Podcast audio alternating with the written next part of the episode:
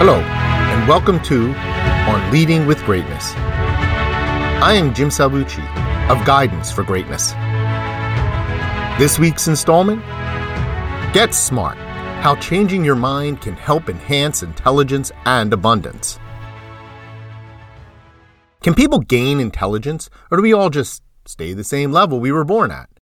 In elementary school, I was pretty smart and consequently was bullied by students and even sometimes teachers. At first, I struggled with the idea that being smart made me an outcast. Then, by the time I got to high school, it slowly dawned on me that I could just choose to be less smart.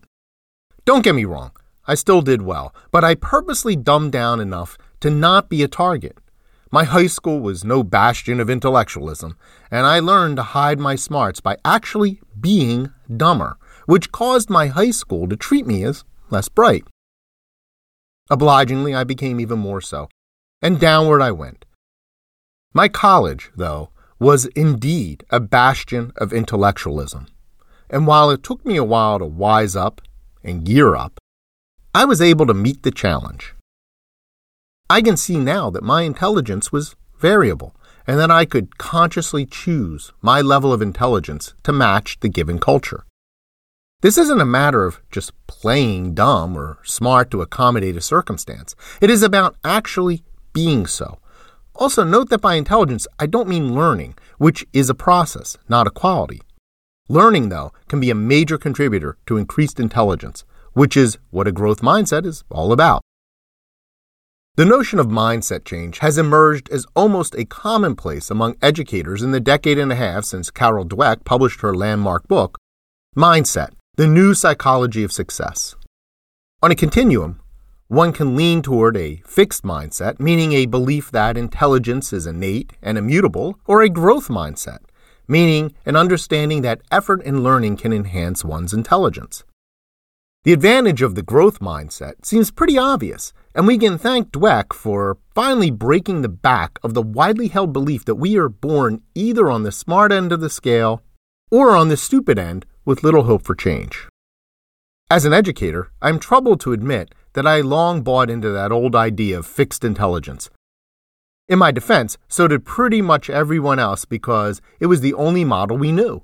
My colleagues and I would consciously and unconsciously sort students into buckets of bright and not so bright, which no doubt affected their ability to learn. When a presumptively bright student failed, I would blame it on a lack of effort. When a seemingly not so bright student succeeded, I would be surprised and chalk it up as a fluke. Shame on me. The first time I heard an explanation of Dweck's growth mindset, it made intuitive sense, though. Despite my assumptions about student wherewithal, I knew deep down that students could get smarter. I'd seen it. I had personally experienced it. In the past, I would have said they had an innate talent all along that just needed to be brought out. How patronizing is that? In reality, they were likely applying themselves to learning and were actually becoming more intelligent. At its worst, the fixed mindset fixation has been used forever to justify oppressing and subjugating individuals and groups. You can still hear it touted rather loudly by those in our society and the world who seek to dominate others. It echoes in the notion that the poor are just lazy, that the rich could do no wrong, and that individuals are lesser than or more than just because of their identity group. Scarcity and abundance. In the business world, we talk about a separate but similar mindset continuum the mindset of scarcity or abundance. We know that people who have a scarcity mindset will sink or at best maintain, but will never grow without some shock to the system. Those with an abundance mindset will tend to succeed. The choice can be one of life or death for entrepreneurs such as myself, and I struggle with it mightily. To be clear here, this is not woo woo. This is not a matter of wishful thinking, positive thinking, or magical affirmations. The growth mindset and its business partner, the abundance mindset, both require commitment and work. Remember that with the growth mindset, you don't get smarter by believing you can get smarter. You get smarter by committing to that belief and acting on it. You have to know you can learn, want to learn, and do the hard work of learning. It is the same for the abundance mindset.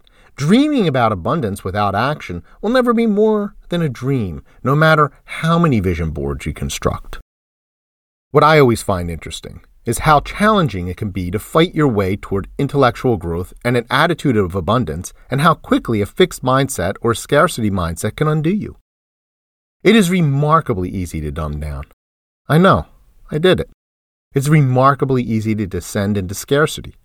I know, I once worked for a whole college that is sadly still stuck there, denying itself available resources.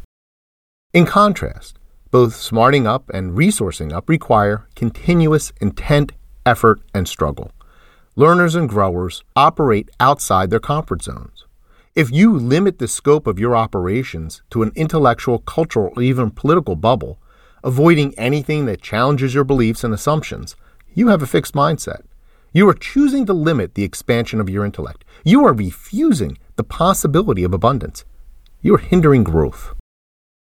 To be clear, though, having a fixed or growth mindset neither determines the level of your intelligence nor predicts success. Mindset is an attitude or an internalized paradigm that leads to certain behaviors and outcomes.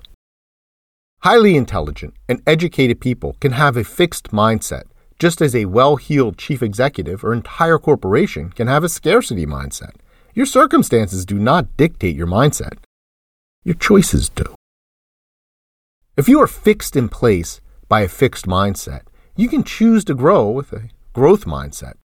If you are scarred by a scarcity mindset, you can choose to dance with an abundance mindset.